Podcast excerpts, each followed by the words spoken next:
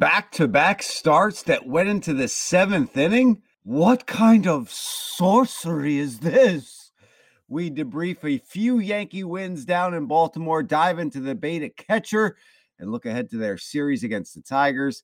And our special guest this week is the Ringer podcast host and SNY personality, JJ After Dark, John Jastremski. Lots to do next on the Pinstripe Pod from the New York Post.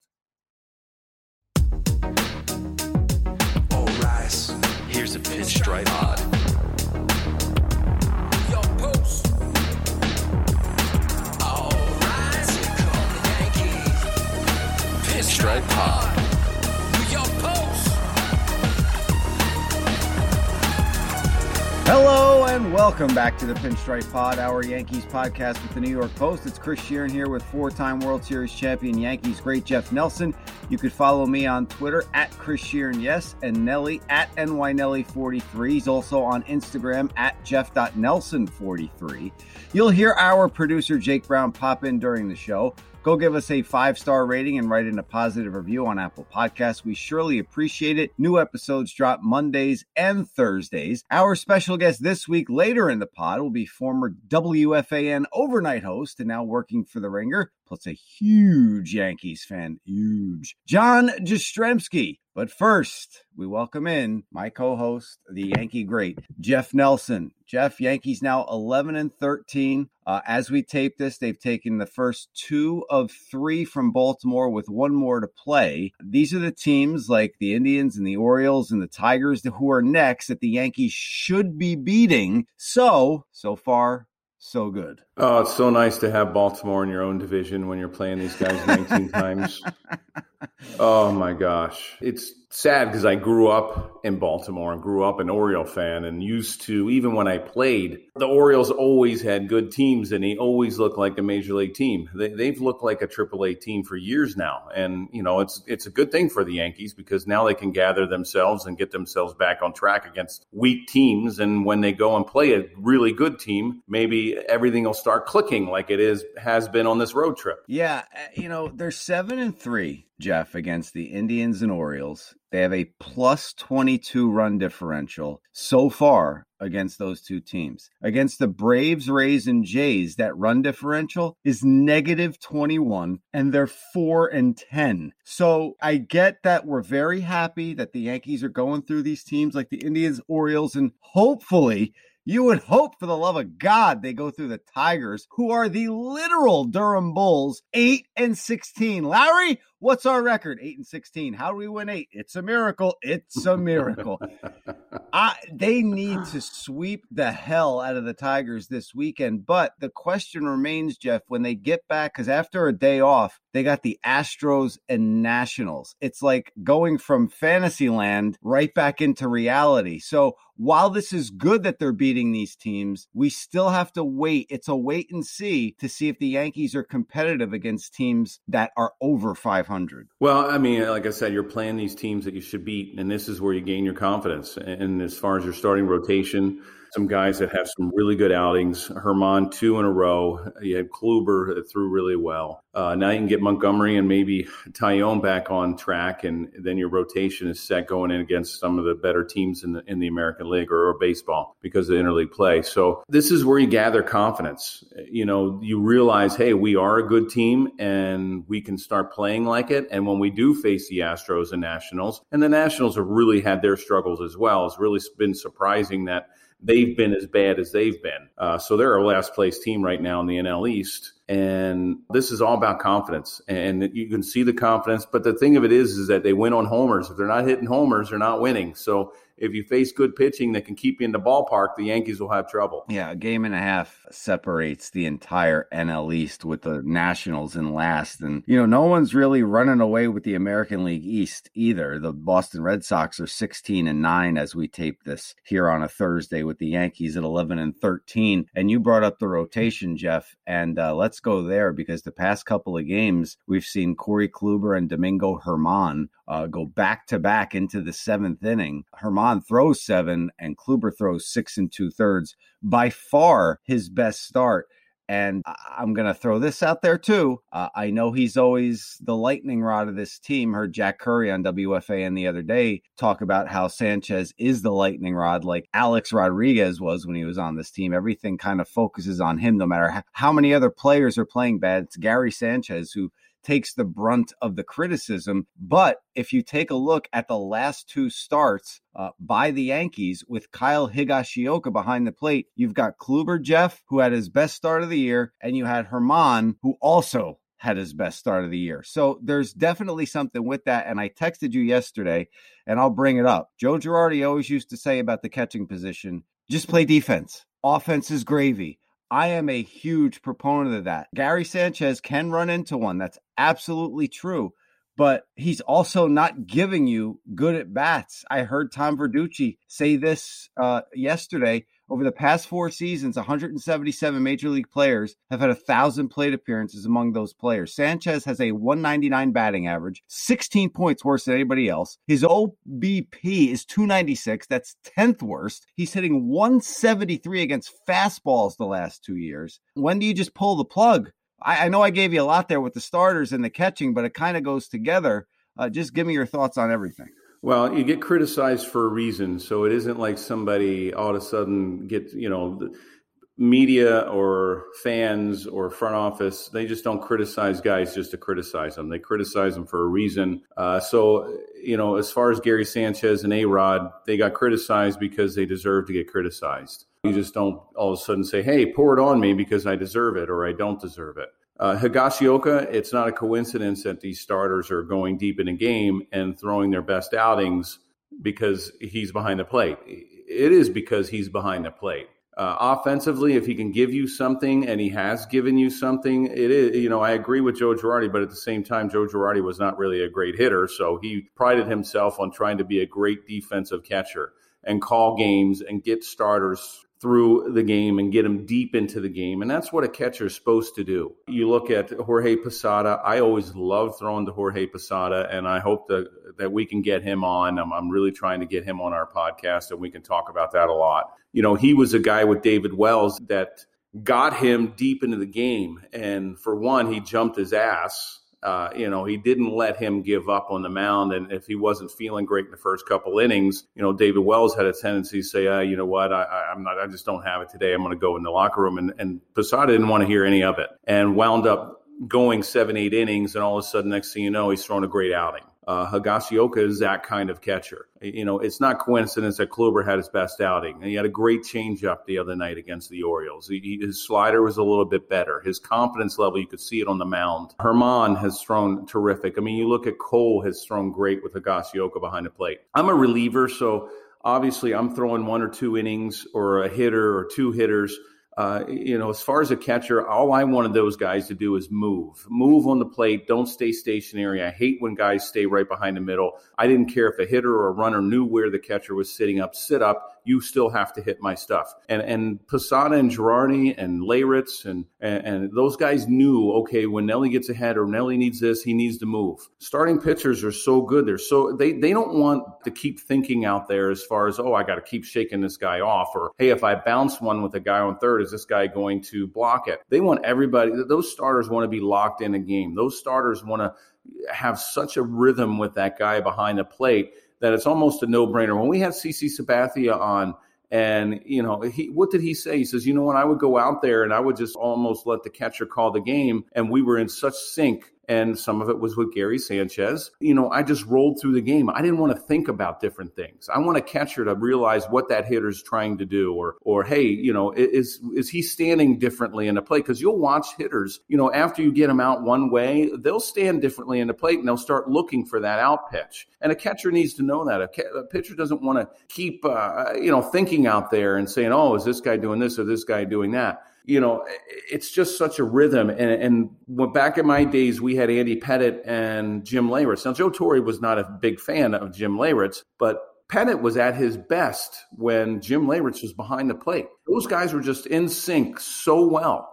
And you couldn't help, hey, this is our this is our best chance to win. Hey, Jorge Posada is a great catcher. You know, Girardi's a great catcher, but at the same time, I'm getting eight innings and maybe a complete game out of Pettitte. He's throwing his best starts with Leyritz. For some reason, these guys click. and uh, you know that's just the way it is. If you want to win ball games, you put your best guy behind the plate. And your best guy right now is Higashioka. It is, and it was last season in the playoffs. And we saw that when Higashioka started against the Rays in that division series. And when the Yankees were up against it in game four, Jordan Montgomery started. I don't know if you remember specifically, Nelly, but I remember very vividly sitting on my couch and, and uh, scoring the game. And there was a dicey situation with a runner on third. And Montgomery, it, means so much. And we all know the, the issues that Gary has had blocking balls and how he's changed his uh, stance and how he's lower to get the lower strike and it helps him block balls. And he's done a better job. He has gotten better at it. That is a fact. But in that game against the Rays, the Yankees didn't trust him. It's been 12 years. The guy has been with the organization since he's 16 years old. He is now 28 years of age. If you're still teaching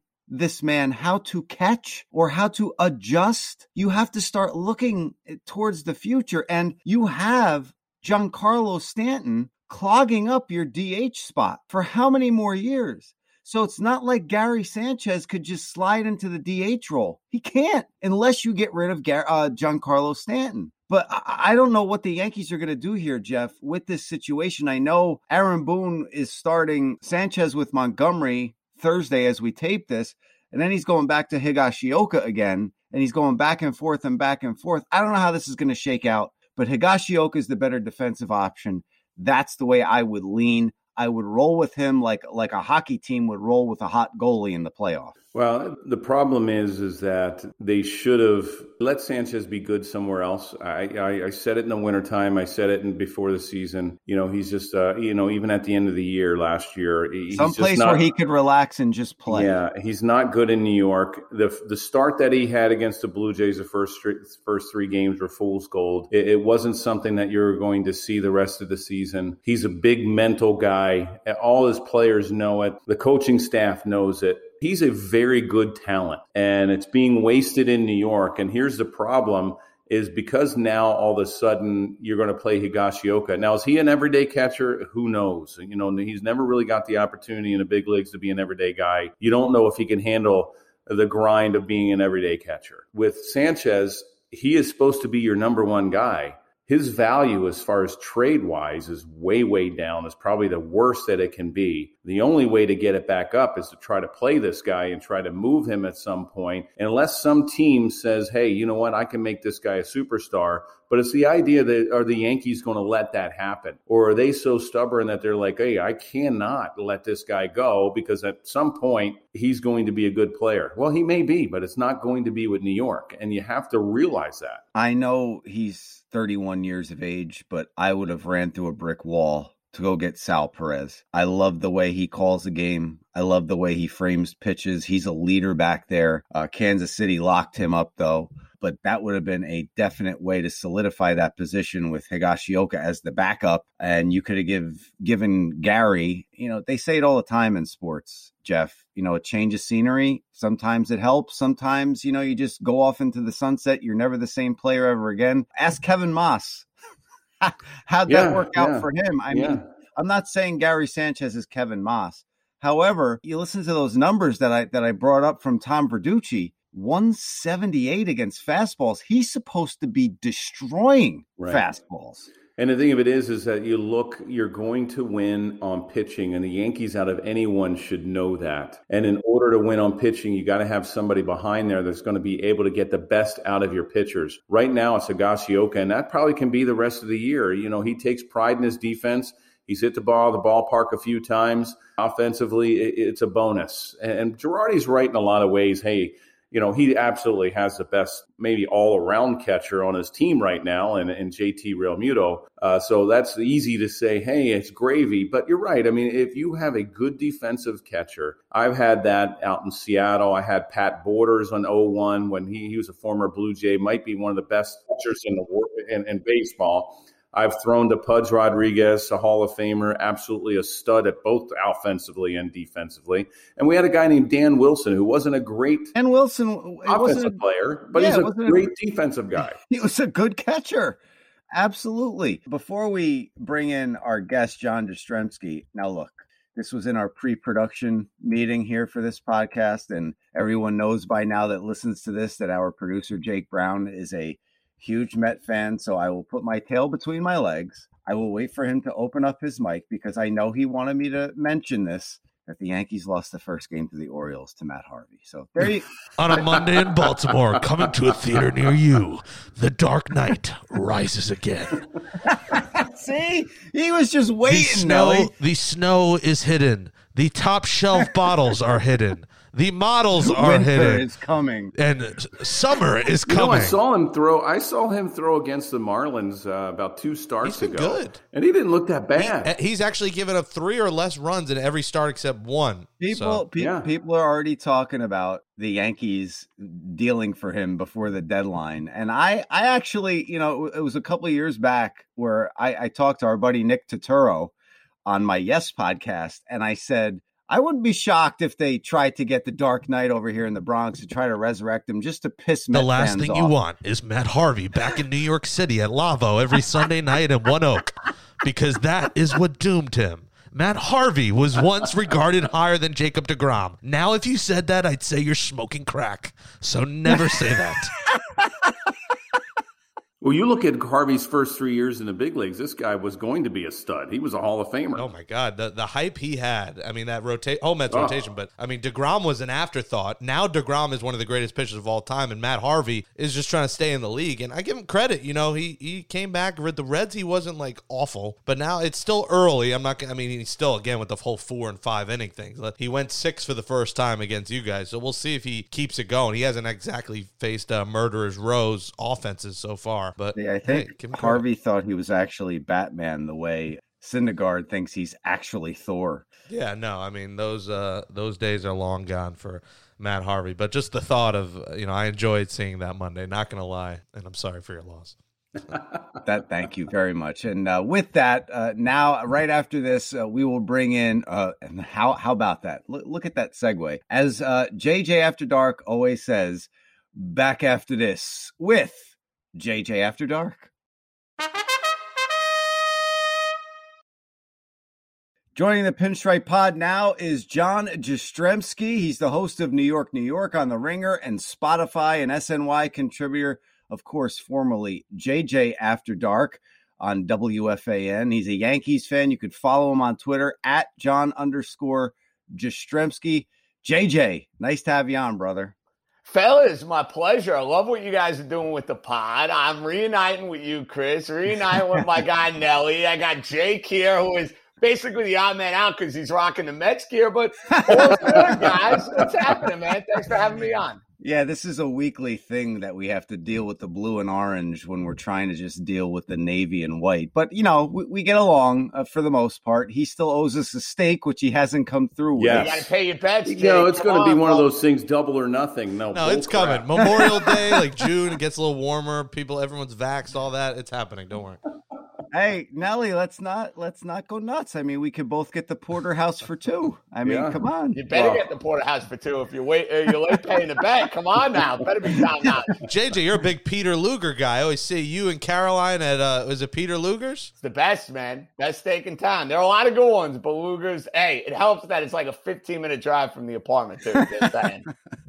All right, JJ, let's talk a little current Yankees here. I, I know you're a, a rabid as fan as as I am. Nelly's not that rabid fan, but Nelly's that rabid ex player. So we could both get into this. And we started the show today by talking about the curious case of Gary Sanchez. We just we don't know what's going on with this guy. We know the old world player he can be, and it's on both sides of the ball, John. But we just want to get your thoughts, JJ, on what you think of what's going on with Sanchez right now. Well, guys, I feel like in many ways I've been like the biggest Gary Sanchez apologist, and I've pushed him. It feels like year after year after year. Uh, I think the reality is Gary Sanchez kind of is what he is over the last couple years. He's got pop. He's got a good arm behind the plate, but he's just not going to hit for a high average. He's going to go through these massive funks. And, you know, for the time being, a team that's not really scoring a whole lot of runs Higgy's swinging one of the hotter bats in the lineup. He's got a bunch of home runs. He's gotten a couple of big hits. And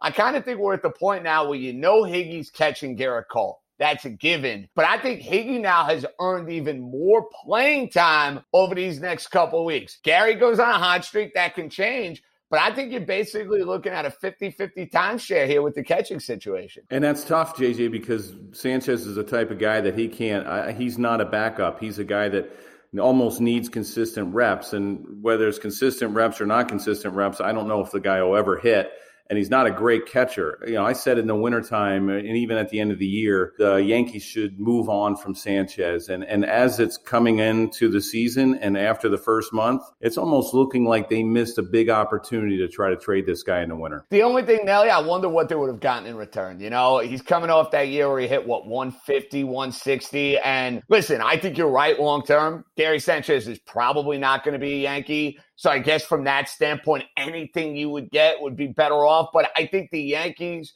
felt like they owed it. I don't know if it was to Sanchez or to Brian Cashman and themselves to see if they could somehow, some way get that guy we saw in 2016, get that guy we saw in 2017. Heck, even the guy we saw in 2019 for the first half who was an all star and hit a boatload of home runs. I think the Yankees were hoping they could find that guy. Maybe they do at some point this year, but I think from what we've seen out of the first month of the year, Higgy's going to play because if he's hitting and he's catching, and your pitchers that having results the way that they have, ain't broke, don't fix it. Yeah, and you know what? It, with the lineup they have, JJ, let's be fair here. I mean, you don't need a guy at every position to be an all star and to hit 30, 40 home runs. That's what Yankee fans have come to expect. You know, oh, they should have went and got Realmuto.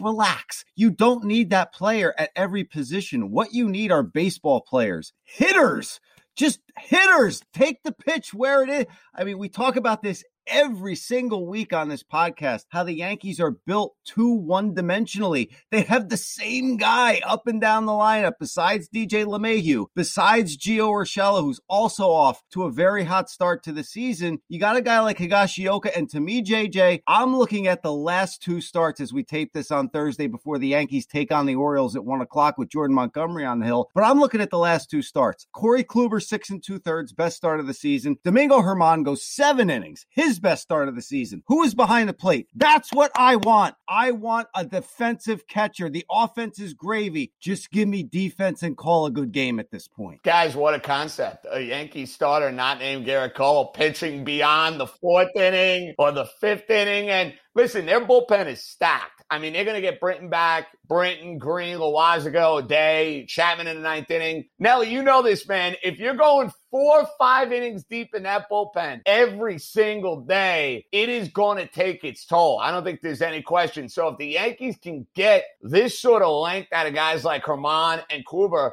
the team's going to look a lot better. And listen, Chris, Nelly, I've been screaming about it for years about this Yankee lineup. It's too one dimensional. There's not enough left handed balance, diversity, whatever you want to call it. And they need more grinders in the lineup. I don't know how you change that. I don't know how you tweak that over the course of this year and beyond. But yeah, it feels like they have way too many of the same sort of hitter, and that's problematic. Oh, you're absolutely absolutely right. And with the bullpen, you're right. I mean, with guys not going back to back days now, and they're trying to give everybody a rest, it, it's so important for your starters to go deep into the game. And, and, if you can have a catcher that can get them there, then that's a huge plus. It's going to wind up paying dividends for these guys at the end of the year, especially the bullpen when they're going to be a little bit more rested going into August and September, and then all of a sudden into into October. Uh, you know, with me, with, with Sanchez, you know, and a lot of teams are this way. And I think the Yankees are a big proponent of it. They're afraid if they trade him, and as far as his value, I think a team out there would say, hey, I can turn this guy around and make him into a superstar, which I think he's a very good player.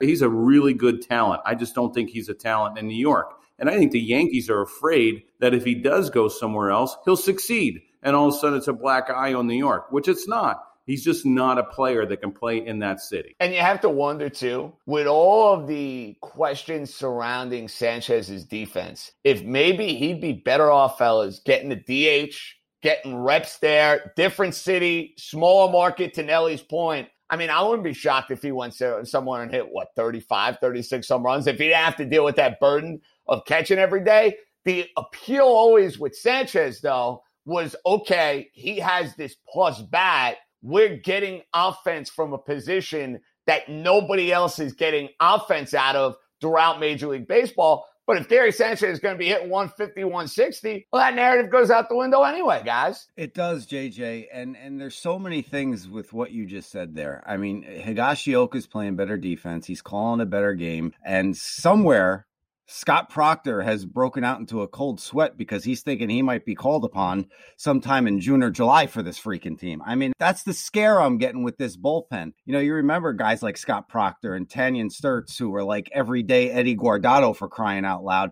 You don't want that going into June and July. The Yankee starters have to start giving them length. I don't even know how else to, to, to put it, JJ. They need to do better. And right now, it's it's Higgy behind the dish that's giving them that better chance to win ball games right now. And that's why I'm super encouraged. I know it's the Orioles. I know they're a terrible team. But you know what though? You're going to have bad teams throughout the American League that you play during the year. That is when you need more length out of your starting pitchers. And Germán's last two starts, Cleveland the other night, now this game against Baltimore, really encouraging. We know he's got his demons with the baggage from a couple of years ago. The bottom line is this 2019, he was the best Yankee starting pitcher. You go through the year, you watch those games, Domingo Germán was their best starting pitcher.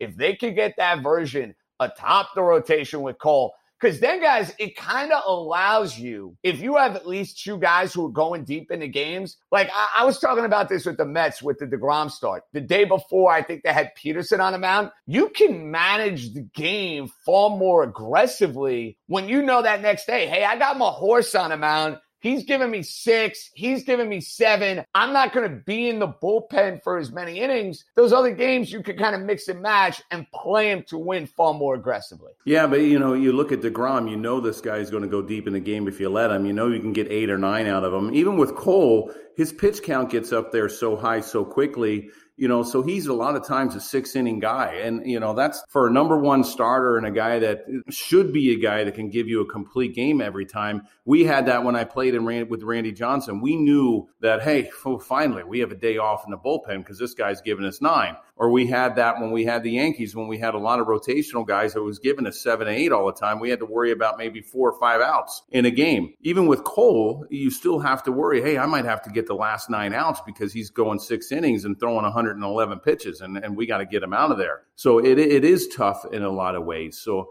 you know, it's nice to see that these guys are giving them length, and it is, I think, a big part of Higashioka being behind the plate. I want to ask you, though, JJ, how's a fan, you and Chris, how's a fan react? I know how a ex player reacts when you start hearing that their top two hitters that should be hitting 100 home runs, Stanton can't play more than five days, and all of a sudden Judge comes out and has a day off because he has low lower body stiffness because he traveled too much. Oh, I wasn't particularly happy about it. I mean, uh, do you think I was throwing a parade here in the apartment? You know, I think about your guys, Jeff. I think about Jeets. I think about Paulie. I think about all the guys on that team. They were in the lineup. Basically, I knew as a kid, all right, this is what the Yankee lineup is going to be day after day after day. All right, maybe it'd be a tweak. You guys had like a left field platoon, so maybe it'd be Ricky Ledee, or maybe it would be Chad Curtis or Shane Spencer, whoever. But you kind of knew what the lineup's going to be. That is one of the inferior infuriating changes in baseball. It is what it is. There's nothing you can do about it. There's not as much emphasis on guys playing, you know, 140, 145, 150 games. But yeah, I mean, Aaron Judge is starting to get hot. Now you're hearing he, he got on the plane. He's a little stiff and he's a little sore. Like, yeah, come on, man. It's killer. Like the, the Yankees need Judge and Stanton to play as many games as possible. So they're thinking, all right, let's let's lose the battle in order to win the war. Except I've kind of seen this song and dance the last couple of years. I got that notification with Judge after Tuesday night's game, and you know what my initial reaction is? Uh, is he missing a month? Is he missing six weeks? Just because I'm kind of have that like pre-existing thought in my mind that that's the way it's going to be, dude. It's just it, it, exhausts me in many ways. Lower body stiffness, guys. I mean, that's me after I get the meat sweats at Butcher well, Bar here in Astoria. You walking from what Astoria to the park is uh, yeah. You know, that's that's when that's my stiffness. I got to ice the knees. Alcohol yeah. takes care of that on the plane. All the stiffness goes away if you if you actually have some something to drink, which that changes too now. Uh, lower body stiffness with me is actually a good thing. Um, but it's a definite different thing. Are we allowed to do that? Is this Did, is did this become a Viagra commercial? and this might be might be labeled NC uh, seventeen. You never know.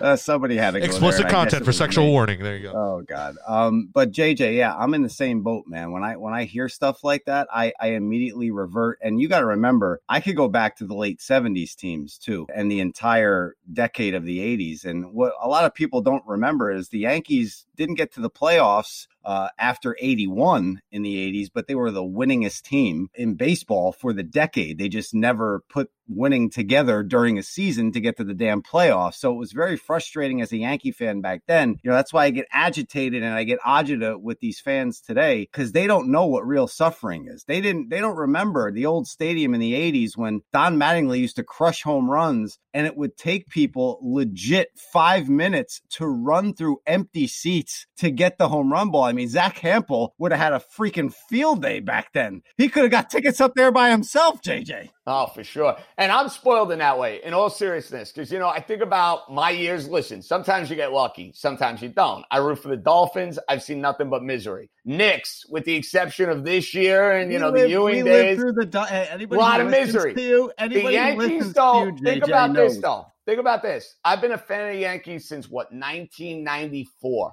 I've not seen a losing, because I was six years old. That's when I started getting into it. I've not seen a losing year as a Yankee fan. That's that's pretty absurd when you think about it. It's absurd considering I've seen everything uh, but winning years as a Bronx Knicks Jets fan. Somebody had to go there. But here's the thing, guys, you know, if you go back in those days, guys played hurt. Guys don't play hurt now. And one of the reasons, and, and you know, I, I guess I can't fault a judge or, a, well, Stanton I can because this guy's already been paid and he's got a contract. But Nelly, I know where you're going, so let me say this: he's not doing himself any favors. He's he's not making himself any money by saying he's sore, or, or his manager too. An agent is, an agent, agents are telling these guys instead of playing through injury and not having good numbers, go on the IL, be out for, even if you're out for a month and they usually take a vacation, these guys, I can still get you paid. I can still get you a contract because you're not playing the whole season hurt. If they go out in free agency, you think another team, even the Yankees are going to say, Oh, I really appreciated you playing hurt this season. We're going to give you this contract. They're not going to. They're going to say, Hey, you only hit 25 homers this year and you batted 210 oh you you had a hamstring problem and you and you had to take it easy or your side was sore oh you know what? Hang with them i don't care. Teams don't care anymore. I mean teams don't don't appreciate guys playing hurt. They never did anyway but guys did it because the money factor wasn't there like it used to be or like it is now. Yeah, it's a fair point. And, you know, you think about Judge, he is the face of this new Yankee run in many ways. His contract coming up in a couple of years is going to be fascinating. Because, listen, I think the Yankees want to keep him. I think he wants to stay. But that durability he's gonna be question. 30 what 33 31. 31 That's the one thing, though, guys. You know, you think about his age. You know, some Yankee fans will call me and they'll be like, "Oh, you're gonna have to give him an eight, a nine, a ten year contract." Those days are over. Well, Yeah. dude, who's giving him a nine year contract at his age and with the way his body is broken down over the last few years? He's a four or happening. five di- guy and that's it And when you have Stanton, JJ, who's your DH for the duration of his long contract. Well, and that's why having those two guys, listen, they're both incredible talents. And when they're hitting balls out of the ballpark, it's fun to watch. In many ways, though, you think about that move to bring in Stanton. If the Yankees could have done it over again, considering they have a budget now, this is not the George days where they're writing blank check after blank check after blank check. They could do it over again. I don't think they make the Stanton trade. That's my personal take. If they could do it over Yeah. again. Well, it's still not worth it because now you've clogged up your DH because this guy can't play the field and he's an all or nothing. You're paying that amount of money for an all or nothing. JJ, you're you're a tremendous Yankee fan, and you just said you started as a Yankee fan in 1994. You are you draw the ire of people like me because you didn't have to live through. Sorry, the- bro. You didn't have Sorry. to I live can only through, control when I was born. You know? through all the awful pitching that I had to live through. Er- The Eric Plunk days, um, the Andy Hawkins days, getting killed by Frank Tanana and the Tigers every time they took the field. Who was But the yeah. guy that couldn't pitch at home at Yankees? They didn't because he got booed so badly Is that Eddie Whitson? Yeah, Whitson. Probably Ed Yeah. Whitson. Yeah. Uh, Yeah. I mean, I just, when you start as a Yankee fan in 94, two years later, the guy that you're talking to came onto this team and, and the run just started. So I have to ask you, what are some of your favorite memories growing up watching that dynasty team? And what was the first game? Can you remember the first game you went to, JJ? Oh yeah, I think it was 1994. The Yankees were playing the Angels. Jimmy Key was on the mound, and uh, my favorite, Paulie O'Neill, I think homered in the game. So I remember going 94, super amped about that. Then I went 95. Remember O'Neill hit three home runs against the Angels, and that was when remember the Yankees made their great run getting into the playoffs with Mattingly. Nelly's Mariners went on that insane run winning the AL West, and basically the Angels completely collapsed, and it started right at the end of August. But then I remember seeing Pettitte, and then that was it. I mean, I that, I remember staying up super late as a kid watching that '95 series, and I remember hysterically crying, Chris, when Edgar hit that ball down the line and Griffey sliding in, they end up winning. Not thrilled. Little did I know my team would go and win four titles in five years. So, you know, I think about like the seven year old kid yelling and screaming and making, you know, a fool out of himself a little bit. It was worth it knowing what was coming in the years ahead, you know? Well, you know what? If if somebody would have pitched a young Mariano Rivera a little Mm. more in that series, it would have been different. Because I remember Tino Martinez and and Edgar and Jay and, and even Griffey. They said if this guy pitched more, we probably would have lost that series. But somebody didn't want to pitch him and only pitched him in certain situations. They kept wanting to go to Wetteland, and we hammered Wetteland all year and continued that in the playoffs. Well, and think about you guys winning that 95 series and what it meant for the next couple of years. Well, Buck it kept us in go. Seattle for one. Well, I, I was going to say, great point. The Seattle Mariners still exist, but then the Yankees, Mattingly retires. Buck ends up leaving. Torre comes in. Jeff, you and Tino Martinez come in. All these changes that were made to the team that just ended up being the perfect stroke of genius. Girardi behind the plate. Like every move they felt like they made in 96. It was like that magic touch, dude. And that year was, I mean, out of all of the championships, 96 still is by far and away the best. I don't know, because listen, 2000, you guys couldn't lose to the Mets, because then I'd be hearing Jake for like the rest of my lifetime. At the end. See, like I, in many ways, as sick as this is, the Yankees won three out of four. But if the Mets had won that 2000 World Series, I feel like there would be a damper on it, as crazy as it sounds, Jeff, because the Met fan around town would still be pounding their chest about Oh it. yeah, I'm moving to Siberia too. I'm not. Uh, George, I think would have had all you guys banished. That would have been it. exactly. I mean, Nelly always jokes about, you know, we had to beat the Mets. You hated the Mets. You the Mets offered you a contract and you said no. You said Yes, you didn't want to pitch for the. Mets. Ugh. I wasn't going to the Red Sox or the Mets. That was That's non-negotiable. Never. So that was non-negotiable for you, Nelly. non no Red Sox. I had no a Mets. deal. Yeah, I had a deal in 05 to go to the Mets. They had it all worked out, and all I had to do was sign. And the Mariners wanted me back. I said, "No, I'm going to go to Seattle. I don't want to play in New York or that that side of New York." He didn't want that stain on his career. No, I, I, I don't. I'm not a big Orange fan, so you know. Jeff in orange and blue. No, Yeah, no, no. not a good look. Don't look at my shirt. Uh, There's some guys that did it. I think Stanton played both sides. Strawberry, Gooden. I mean, there's some guys that did the same Ventura. Coney, Yeah, a lot of yeah, a Coney, lot of guys play Yankees and Mets for sure. Not Nelly. Not Nelly. Robin is a Batman. JJ, how how has the shift been uh, to the podcast game? You're up with us on, in the morning. Usually, this might be your hours of sleep at uh, 9 a.m. in the morning. Ah, yeah, for sure, Jake. Even when I was doing evenings, I mean, I'd be rolling out of bed, I don't know, 10 11 o'clock. But yeah, man, it's been great. Like, I did radio for nine years. So I wondered how, like, the transition would be going to the podcast world. And basically, it's the same sort of stuff I've always done, man. It's New York sports. We got voicemail callers involved. Uh, the guests have been really, really good. And, you know, Bill lets me be me, you know, like Manny being Manny. He's letting JJ being JJ. So, you know, I ain't broke, don't fix it. I feel like I'm four weeks in. I feel like I've been doing podcast land guys for like five years, which is crazy to think about. Well, it's crazy to think that you were doing radio for nine years because I was at Bar Anticipation when you won that contest. How about And- that? Yeah, how about that? I was down there with uh, the Mike Francesa show at that time. I don't think Dog was with him anymore, was he? I'm like in No, a I time think warp Dog right was now. gone at that Yeah, he was gone already, but I can't believe how fast time flies, JJ. I mean, and you did such a tremendous job uh, on that contest. We knew we were all sitting there talking when you were up there doing your monologue.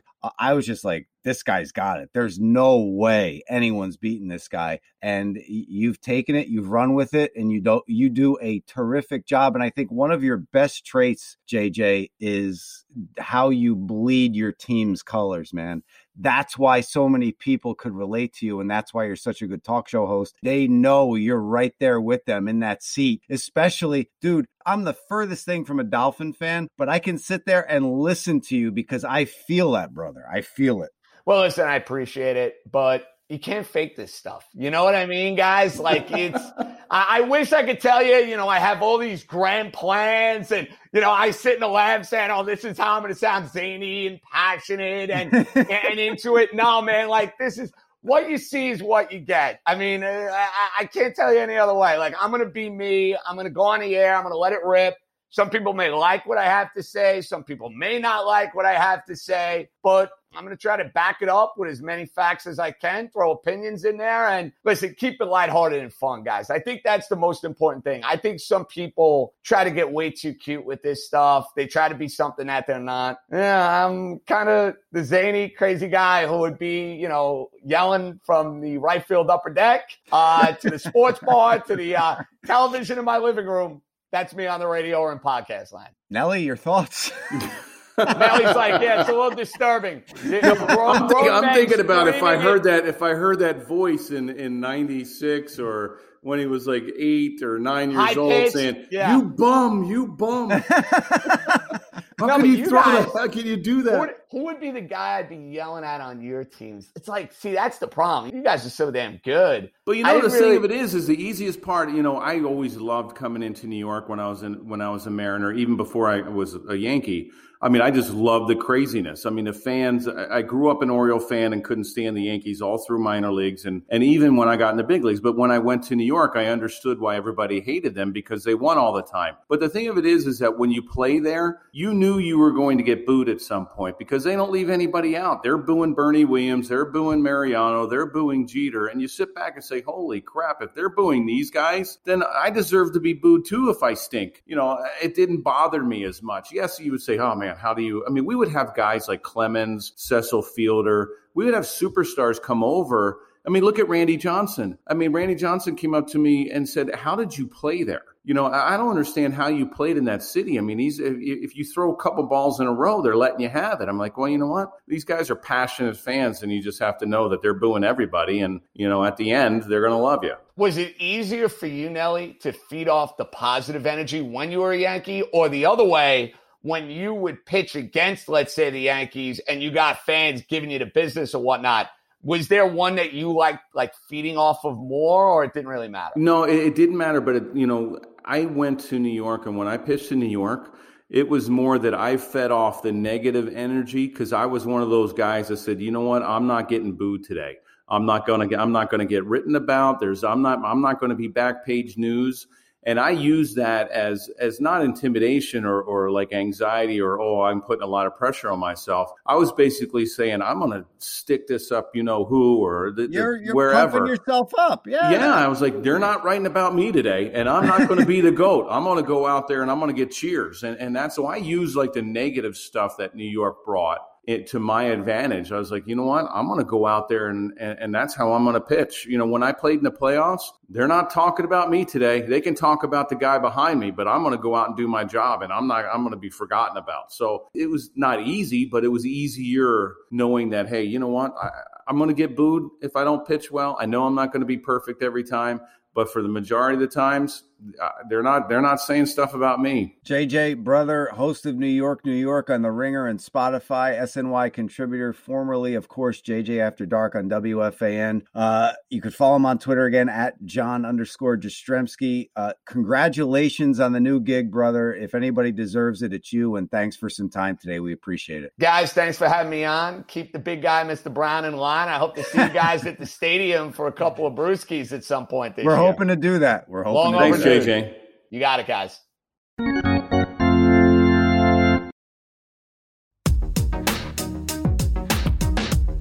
That says goodnight to episode 48, the Don Zimmer edition of the Pinstripe Pod, our Yankees podcast from the New York Post. Thanks to Jake Brown and Brian Mongia with the facial for producing the show. Give Pinstripe Pod a five star rating and write in a nice review on Apple Podcasts. We appreciate the support. For Jeff Nelson, I'm Chris Shearn. We return on Monday following the Yankees three game set in Detroit. Enjoy the games, and as always, thanks for listening.